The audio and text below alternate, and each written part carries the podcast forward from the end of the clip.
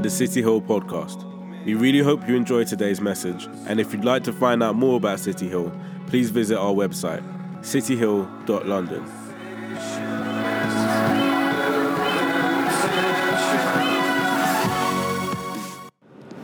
So today we're going to be looking at a few different things. If you open the City Hill London app, press the menu button in the top, in the bottom right, and then right at the top is, is the notes section, and then you'll see uh, today's notes, Roaring Lions, and we're going to run through a few different things. And the first thing I want to talk about is a verse in 1 Peter 5 8 to 9. You can press on it and it will show you the passage.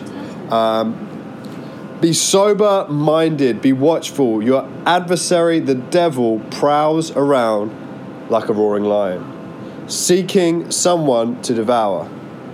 Resist him, firm in your faith, knowing that the same kinds of suffering are being experienced by your brotherhood throughout the world. So, the first one the devil is like a roaring lion. The devil is like a roaring lion.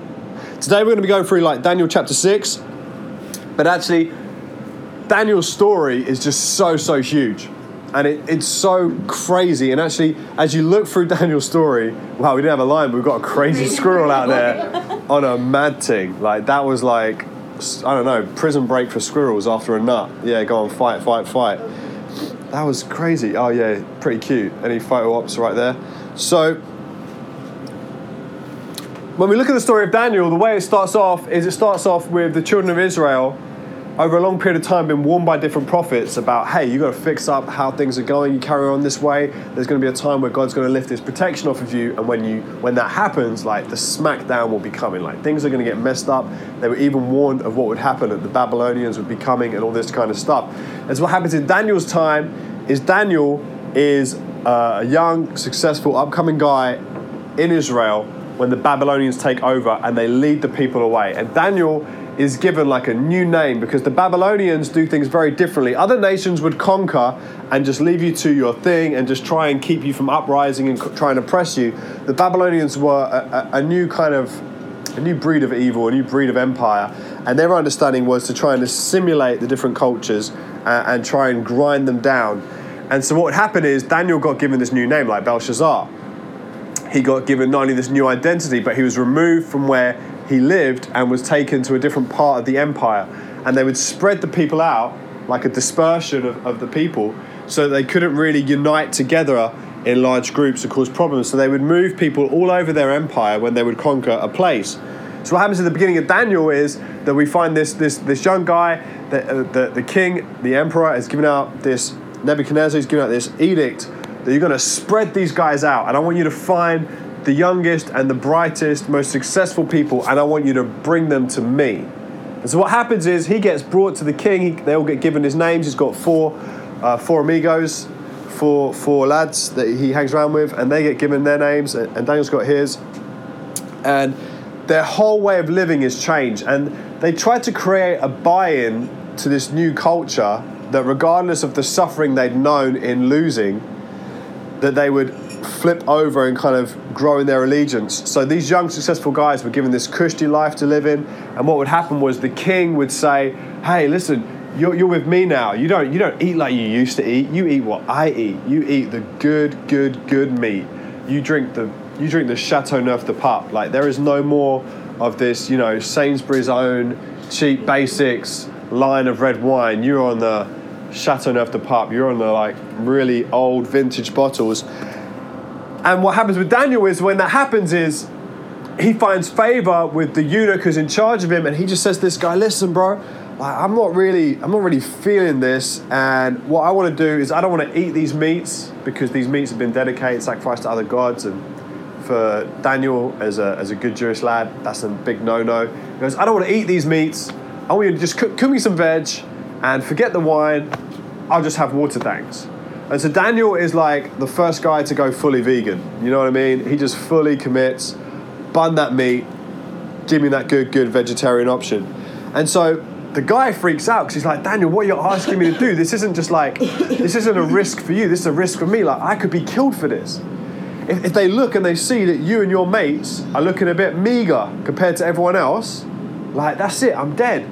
Daniel goes, you know, give it give it some days, give it like ten days. Let's check this thing out and then review it. And if it's not working out, then cool, I'll go with what you're saying. The days pass, and Daniel look and his boys look more boss than the lads who are on that meeting, and so it's allowed to continue. And Daniel continues to find favor not just in the eunuch's eyes, but in Nebuchadnezzar's eyes.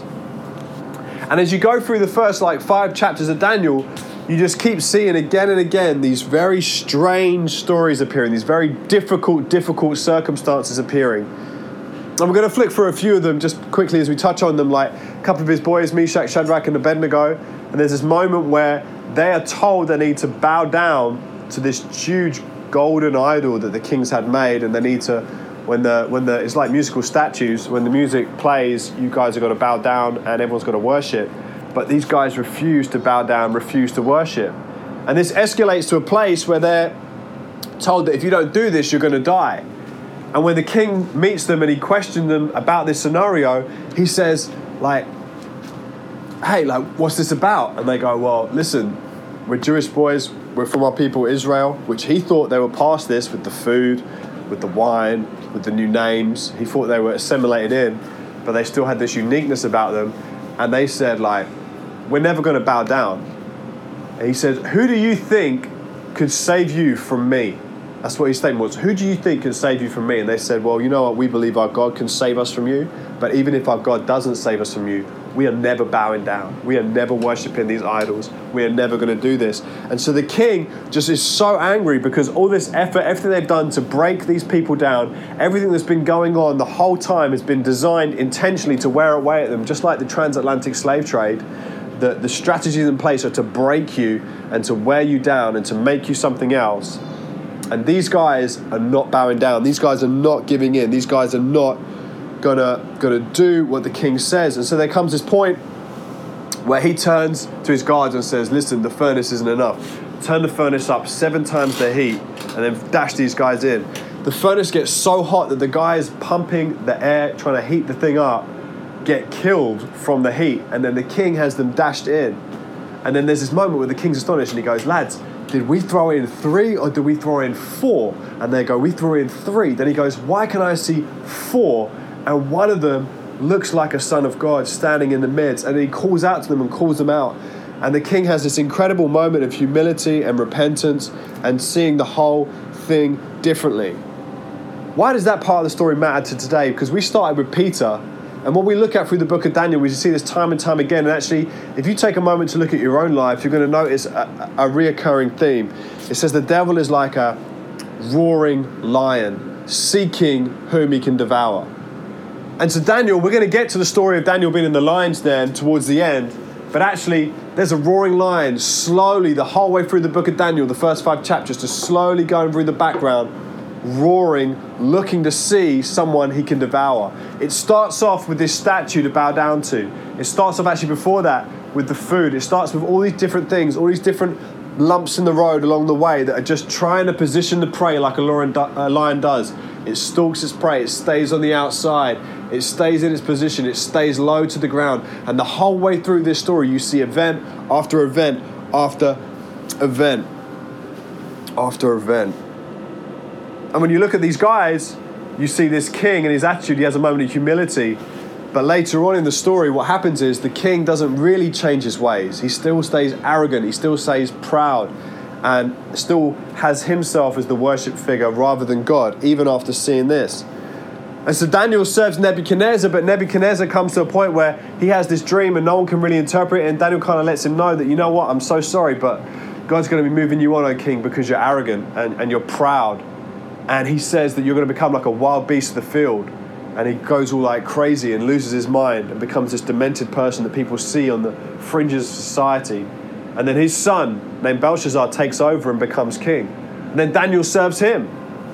But this guy carries on in the same vein as his dad. He doesn't think about the story of his dad losing his mind becoming this crazy guy. He doesn't think of this person that has this this or, or, any connection or bearing or cause and effect of one's actions. And so what he does straight away off the bat is he has a huge, huge party. He has like a thousand people there, and he he pays no respect to any other culture, any other society, and they're all drinking the fine wine and they're getting smashed. He's got all his all his wives, his side chicks, his concubines, all at this party, and they're drinking out of the artifacts. If you've never heard the series here from City Hill called The Artifacts, you need to go on SoundCloud and type it in Artifacts City Hill space London because it's like a crazy series and you need to understand what how important these artifacts are. And so there's this moment where they are drinking and they are eating from the artifacts whilst having this party. And then the story goes that this hand just appears and the hand just starts writing on the wall and it says that King Belshazzar goes goes pasty white. He turns like an absolute ghost. He freaks out. Everyone is screaming. Everyone's afraid. And this writing is left etched across the wall. And he says if there's anyone in the land who can interpret this writing, they will get promoted to being the third most powerful ruler in the entire nation. And everyone's looking at the writing on the wall. No one understands what it says. No one can translate it. No one understands what's going on. And there comes this moment where someone remembers about Daniel. And so Daniel is brought in and he looks and he sees the writing on the wall.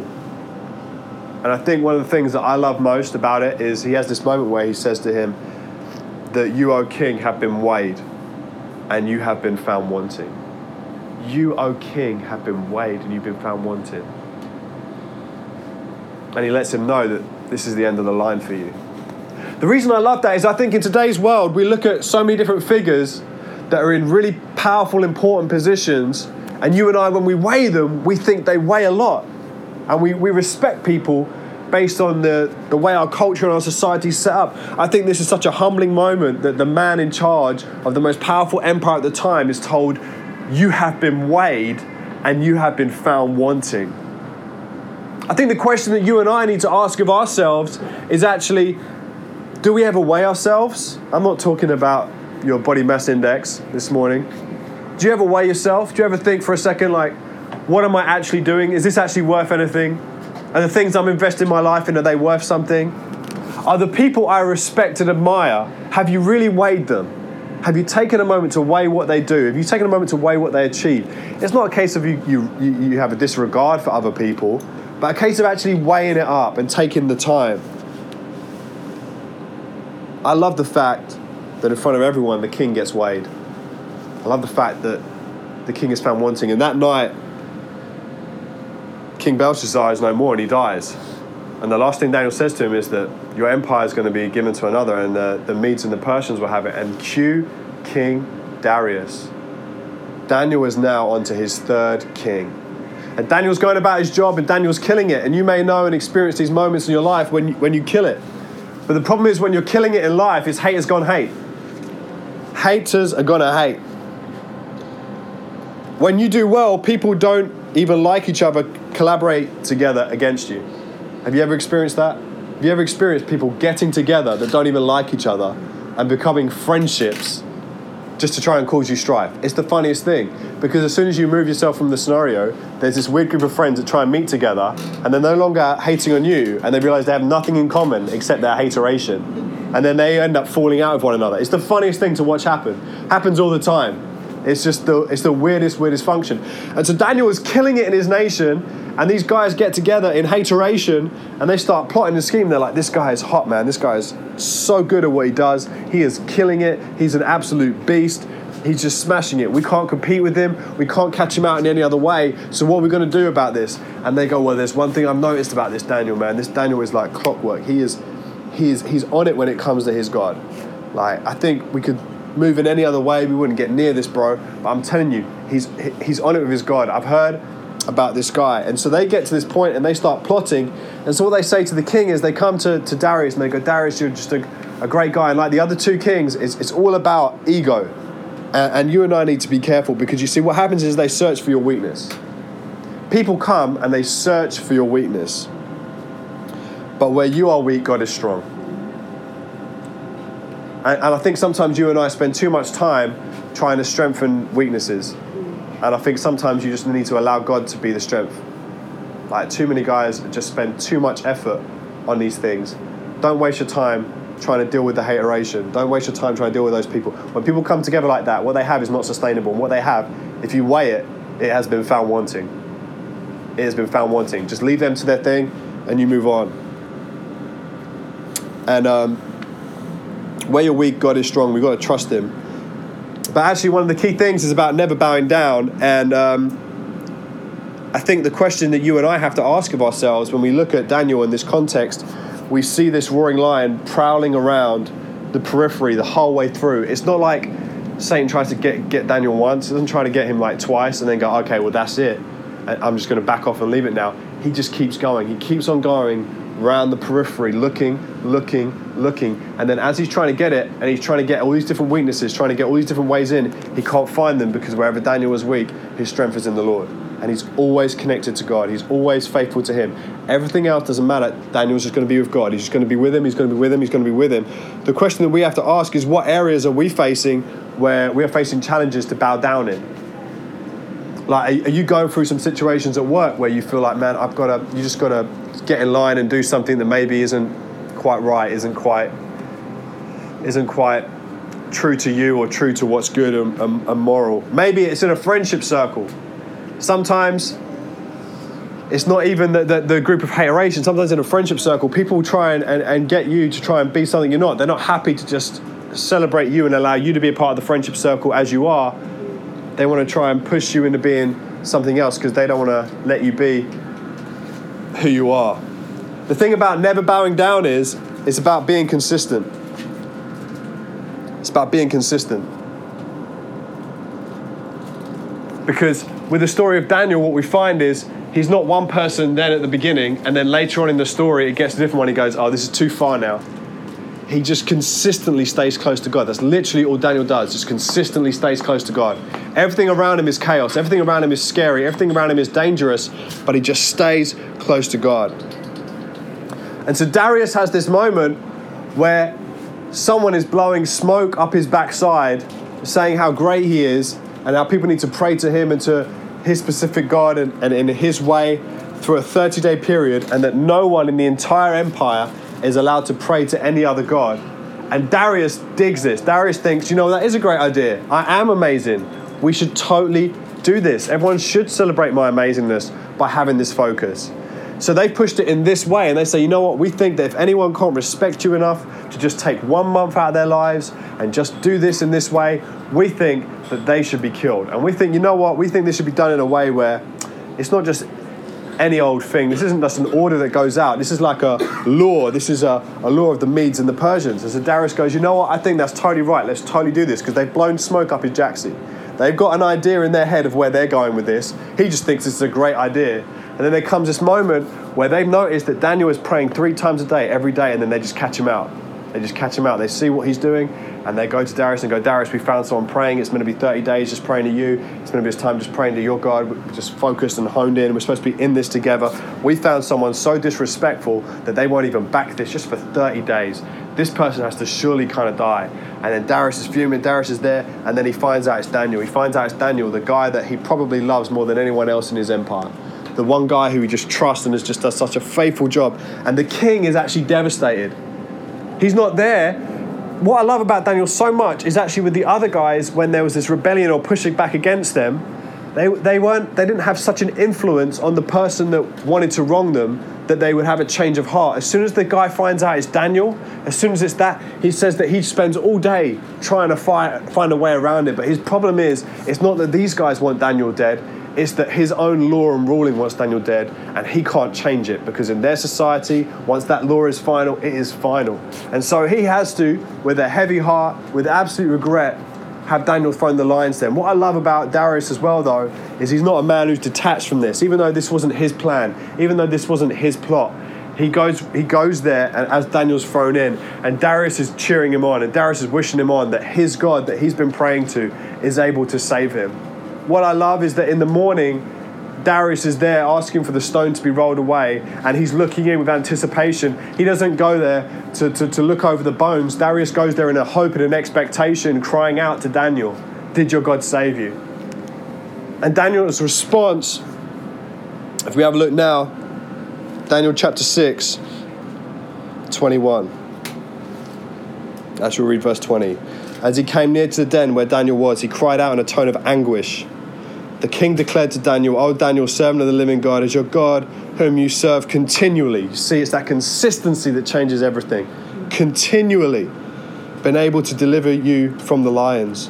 And then Daniel said to the king, I'll live forever. My God sent his angel and shut the mouths of the lions, and they have not harmed me because I was found blameless before him, and also before you, O king. I have done no harm. Then the king was exceedingly glad and commanded that Daniel be taken up out of the den. So Daniel was taken up out of the den, and no kind of harm was found on him because he trusted in his God.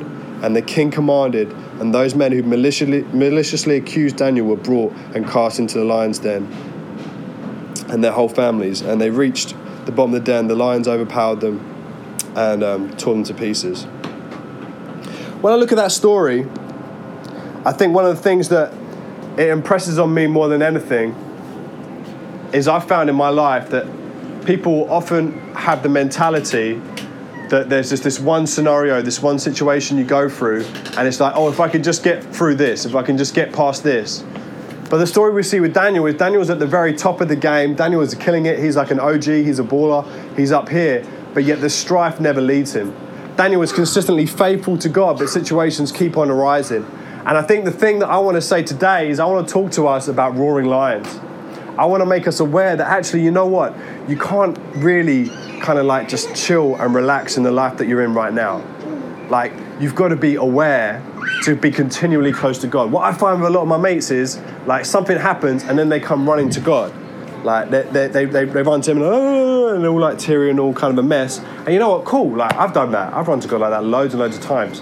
But what I'm saying about Daniel that I found so unbelievably powerful in this is the way that you overcome lions is by being consistent, by being consistent with your God just in conversation. That's all he's doing. Every day, he's just talking. Every day, he's just talking. And one of the key things you notice when you read Daniel is most of the time when he's talking to God, it's always thankfulness. It's always thankfulness. You have to understand this is a guy whose nation has been destroyed. This is a guy who's lost everything he has, been stripped away from his family in isolation, giving a name he doesn't want, being a part of serving an empire that has caused this harm to him and he goes through time and time again. His life is on the line, and yet you just keep on getting Daniel going, God, I am just so grateful. I am just so grateful. And he's consistent and he's continuously like that. And what I love more than anything is actually when he's thrown in the lion's den, the thing that he says is, he says, King, I was found blameless. The angels closed the mouths of the lions because I was blameless. When we did the series Mark 1, one of the key things we looked at is we spent 11 weeks going through the Gospel of Mark, chapter 1, because there's picture after picture. And it talks about Jesus in the wilderness, and it says, with the wild, wild beasts. And the whole point of that story of him being with the wild beasts and nothing happening to him was for the Jewish people a picture of Daniel, the idea that he was blameless. The reason he could be amongst the lions in the wilderness is because he's blameless. The idea is with Daniel, the lions were holding the mouths the angels are shutting the mouths of the lions because he was blameless. The idea of Jesus in the wilderness with the lions is the very fact that Jesus is blameless. And if he's blameless, when he goes to the cross, he dies for your sin and he pays a price. And the Bible says that we overcome the, the devil by the power of the blood of Jesus and our testimony. And so this week, what I want to encourage you about being consistent with is consistent in your gratitude to God that he was blameless, that you and I aren't but that His consistency is what saves us. I want to encourage you guys this week to be consistent in sharing your testimony, and I want you to be consistent in remembering the blood of Jesus that covers us so graciously and so powerfully. I'm going to pray for us today, and then next week we're going to wrap up this series, The Zoo. Father God, I thank you for your faithfulness. I thank you for your grace. I thank you for your consistency, Father, because you are always consistent and you are always faithful. God, we are not faithful and we are not consistent. But we pray that we would learn to be consistent. That if we could be consistent in one thing with you at least, like Daniel, it would just be that we talk to you, that we keep the conversation alive about the areas of our lives, that we would be people that consistently and continually express gratitude to you.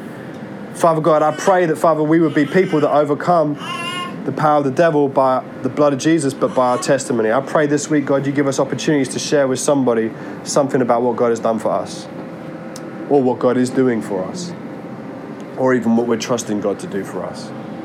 Father, I thank you for your grace and your mercy towards us, and I pray you go with us, Lord, in Jesus' name. Amen.